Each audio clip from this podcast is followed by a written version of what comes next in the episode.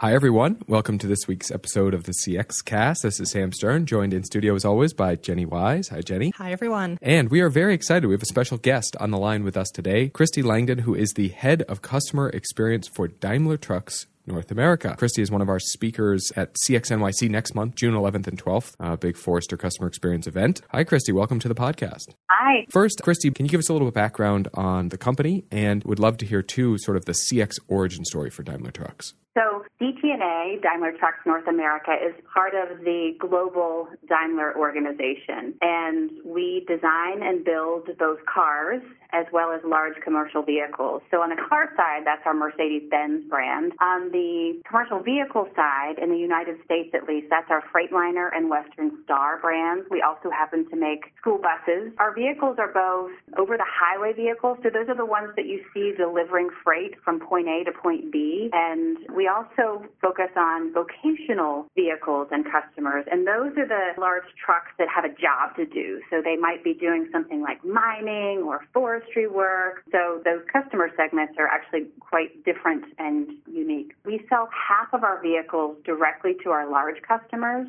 and then the other half through a network of our dealer partners in the North Americas region. So as Sam said, we began our CX transformation effort just a few years ago, and really actually in, in partnership with Forrester. You guys have really held our hands along the way. In fact, we use Harley Manning's book Outside In really as our playbook to guide our CX transformation effort. We are building out a voice of the customer program focused on measurement as well as making sure we're clear on our strategy and prioritization. We're building out a design practice and then next is enablement. So making sure our employees are enabled. And then lastly, the culture piece, ensuring that every single employee in our organization understands that they have a role to play in our customer experience effort. And a couple of years ago when we started down this path, our CEO communicated to the organization that CX is going to be a part of his legacy. So it's been really wonderful to have his support along the way. But it is a monumental shift. I mean, I feel very early on in the journey, if you will, in that transforming an organization that thinks of itself as an engineering and manufacturing organization to mm-hmm. one that is becoming more customer centric. It's quite a shift, and there's lots of obstacles and opportunities present themselves along the way. When we tend to talk to companies who either are in a business that was not digitally native, born from the internet, not a direct to consumer brand or a B2C brand in that sense, they tend to think, oh, digital transformation and customer experience transformation doesn't apply to us. But it sounds right. like you guys overcame that perception. Mm-hmm. It sounds like the CEO was helpful with that mandate. Were there other things that you recognized or that made you guys want to focus on CX?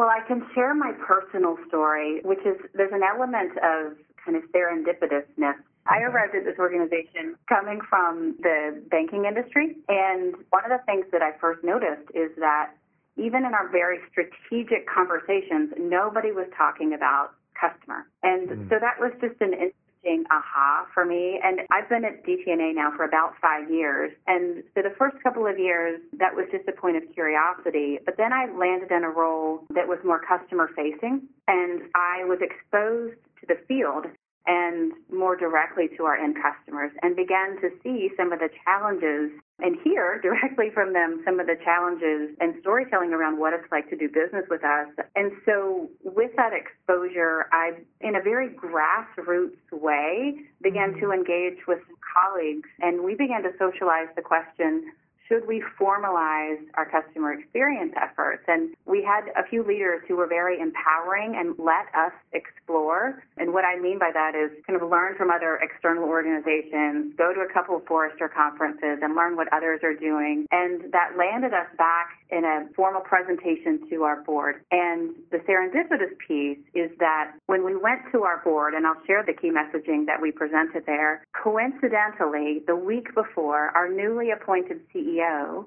had just taken a whirlwind trip of visiting with customers. And so when we arrived in the board meeting and said, we believe there is a return on investment associated. Let us tell you what that story is. He was quick to say, absolutely. That customer visit certainly served in our favor, but our pitch was this. We're smack dab in the age of the customer and the whole landscape is changing. And our customers, while we are in the space of B2B, they're shopping on Amazon, they're getting their groceries delivered in a couple of hours, and that, believe it or not, is changing their expectations that they have with us. And so, you know, we could continue with status quo, and perhaps that means Kodak or Blockbuster or, or some other, you know, organization who was laid by the wayside, or we could be open to change. It's really interesting about this serendipity piece with the mm. CEO having just returned from that whirlwind tour. I will say, though, that we are seeing more companies where leaders like that are saying, okay, yeah, I do need to send a strong signal that we are valuing the voice of the customer, either by listening in the call center or bringing customers into a company meeting or even reading emails or correspondence from customers, but doing something like that where I think more companies than might imagine could have that same type of serendipity because leaders are doing this and giving you that opportunity opportunity where you'd go to them and you might just hit the mark, right? Oh, they just got back from yeah. that or had just responded to a customer email and so can feel at that moment that this is something that we need to take seriously. Yeah.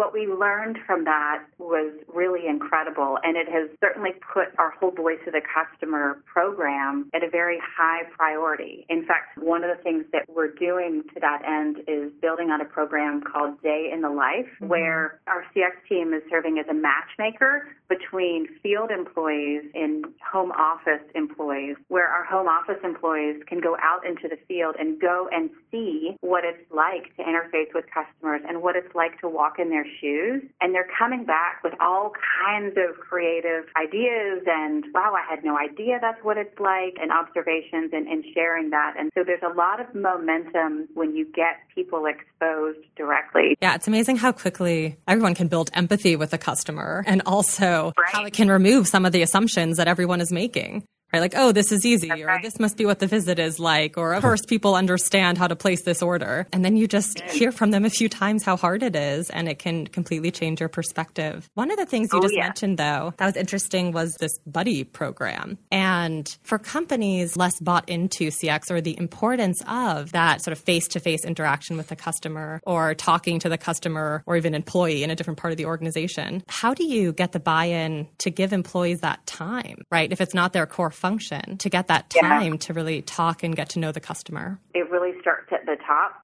and it trickles down from there. The fact that our CEO is consistently talking about the importance of customer experience, and when he's highlighting this program as something that he supports his direct reports investing in, tees us up for success.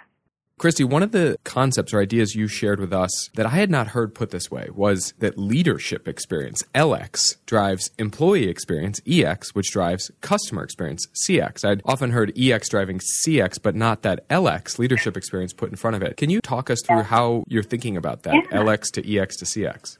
You know, it's kind of funny that you're asking me this question, Sam, because the answer is that you really were the the way in which we came up with that formula. Sam set that up for himself, there, didn't he? yeah, that's right. Oh, no, listeners will listeners will never so believe that I wasn't just setting myself up there.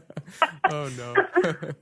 So, as I said, we've been at this for a couple of years. Our first year, the, the messaging that we relayed to our employees was really about listening with empathy to our customers. That was our starting point. The next and the next messaging that we wanted to pursue to our organization was really about EX drives CX, employee experience driving customer experience. And so last fall, we hosted our second annual CX Day where we bring in customers to the organization and we bring in subject matter experts to talk about that year's theme of our CX transformation.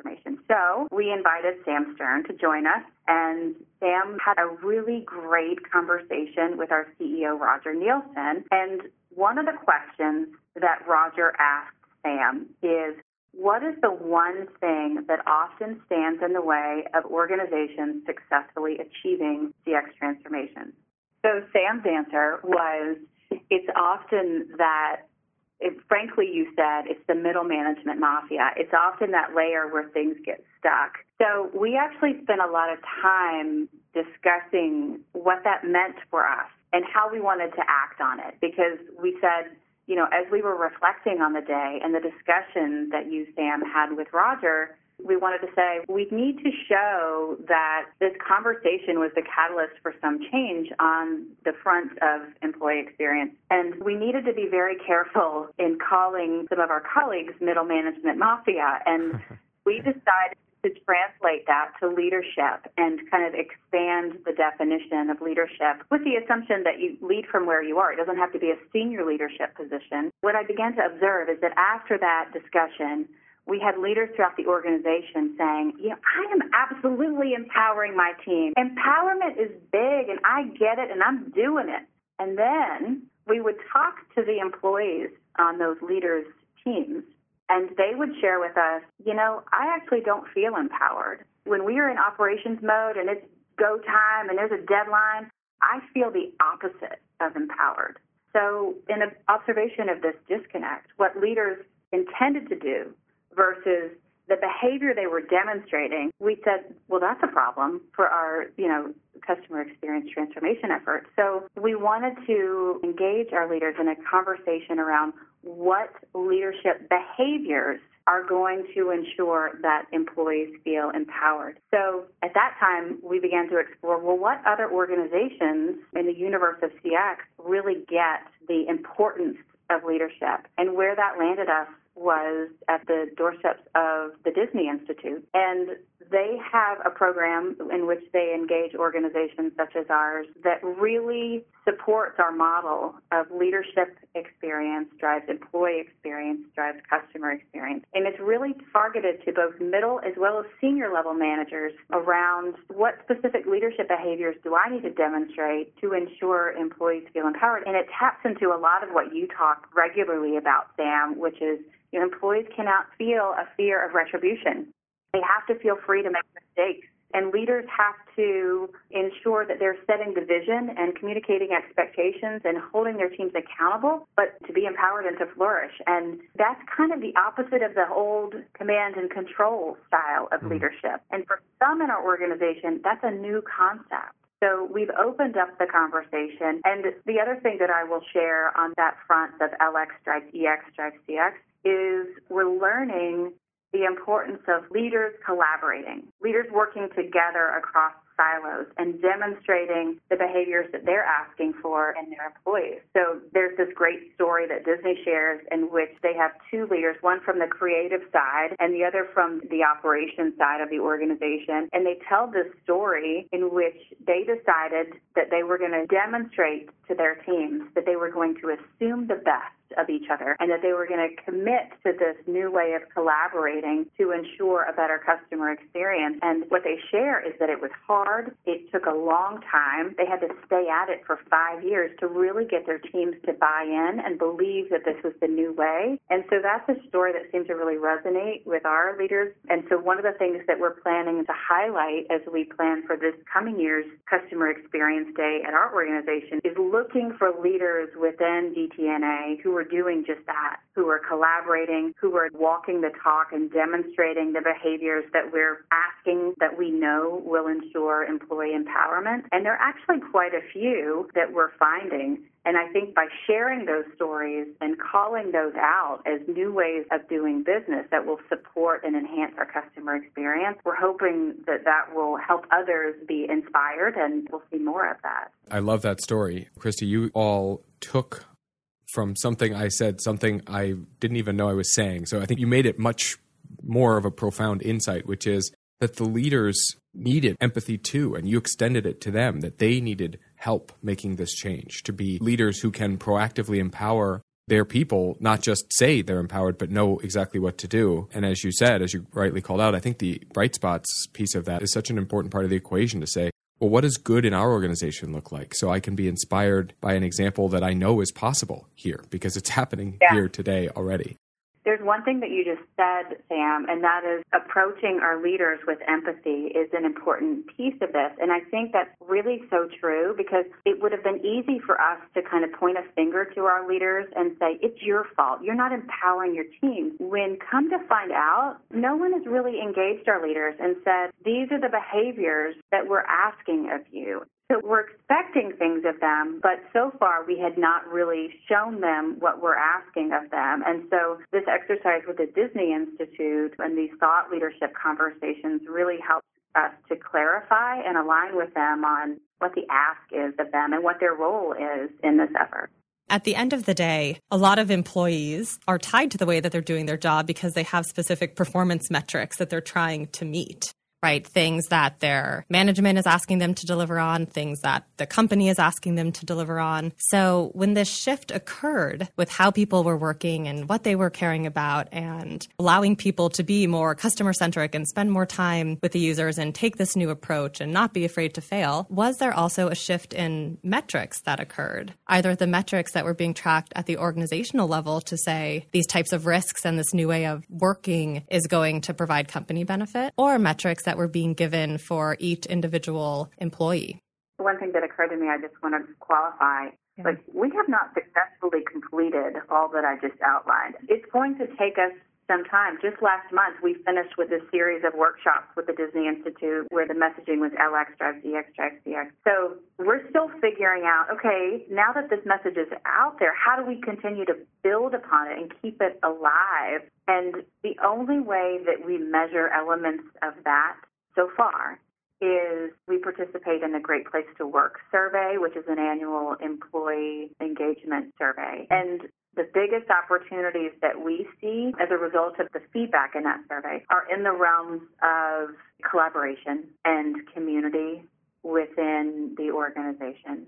So in the past, we've asked the question with employees, do you feel customer centric? And most of our employees are beginning to answer yes to that question. Then we ask, do you feel empowered? And we get mixed responses. Then we ask the question, do you feel a sense of community and or do you feel it's easy to collaborate horizontally across silos in the organization? And the answer is even fewer yeses. So we see some opportunity to explore that further further. But as far as measuring more specifically than that, we haven't done that yet.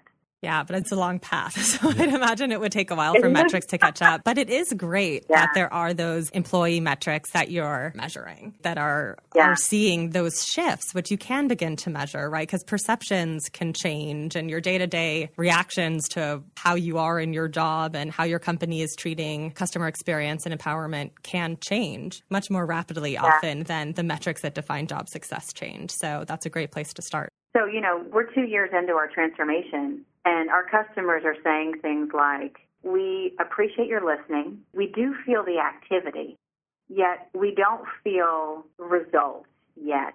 And so that's one of the things that we want to engage Forrester with. How do other organizations get through this period where, you know, you've launched your CX effort, there's a lot of momentum, but then, you know, there's another program du jour, there are other distractors along the way, and it's hard to maintain focus and clarity. And if we don't get focused quickly and in a very organized way, we're going to continue to hear the same thing from our customers. They're going to grow frustrated with the pace of change. Yeah, a great yeah. question and one we get a lot, and one that, if not answered in the right way, is a common starting point to your CX transformation off ramp.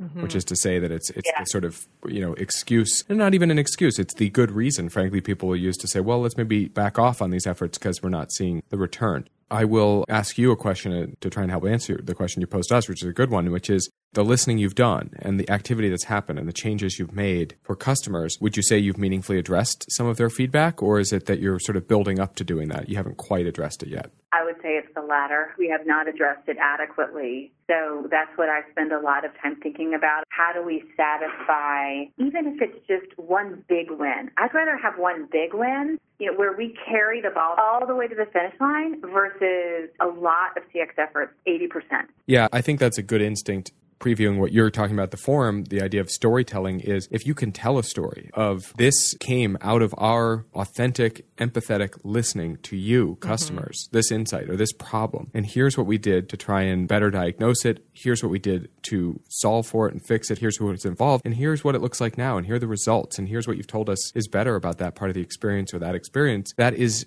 really powerful. So if you haven't completed any of those big wins yet, at least to preach patience to employees and to stakeholders is to say, look, we need to get one of these things done. And then if we are still not moving the needle, still not getting credit, maybe we do need to revisit our approach. But mm-hmm. we need to see one of these efforts through to know if this really is going to work or not. And then the second thing I would add to that is there is a real challenge often with cognitive dissonance, which is that if one thing has changed, but it's just one of many, people are going to discount it as a exception or as a one off. And what you want to spark for them is cognitive dissonance. You want them to notice and to be unsettled by it and to be conscious of it. Oh, wow, Daimler took that piece of feedback and made the substantive change. This is different now. Right. I see it. Mm-hmm. I notice it. I'm now looking for a new pattern. And if the next data point will tell me, and, and we're, we're, actually pretty quick to jump to conclusions once we're looking for them, the next data point will confirm the new pattern that I was looking for, rather than me being skeptical until I've seen four or five or six examples of that new pattern. Once you have that first one over the line and you're getting close on another, that's when I would be reaching back out to customers to say, look, we made this change based on your feedback. Here's the next one that we think we'll have ready to share with you. But we want to highlight that we're really following through on this and we're working at it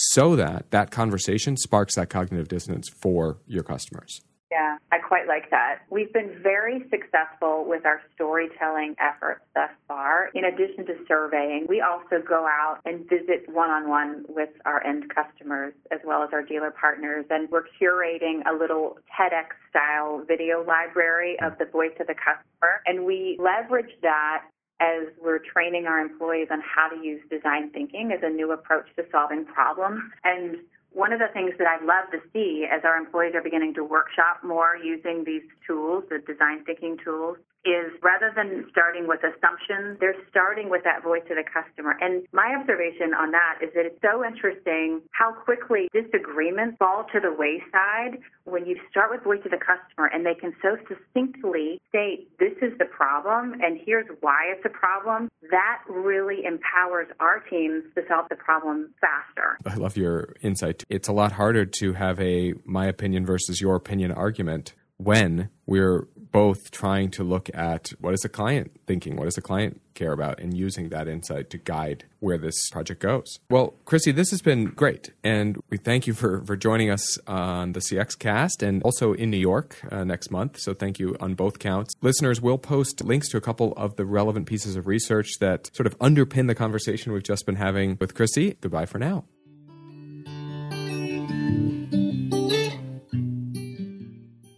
Thanks to our colleagues Amanda Chen for recording and mixing the episode, and Will Wilsey for editing and publishing. And listeners, if you have questions, feedback, comments, or suggestions for new episodes, please email us at cxcast at forrester.com. And remember, your customers' perceptions are your customer experience reality.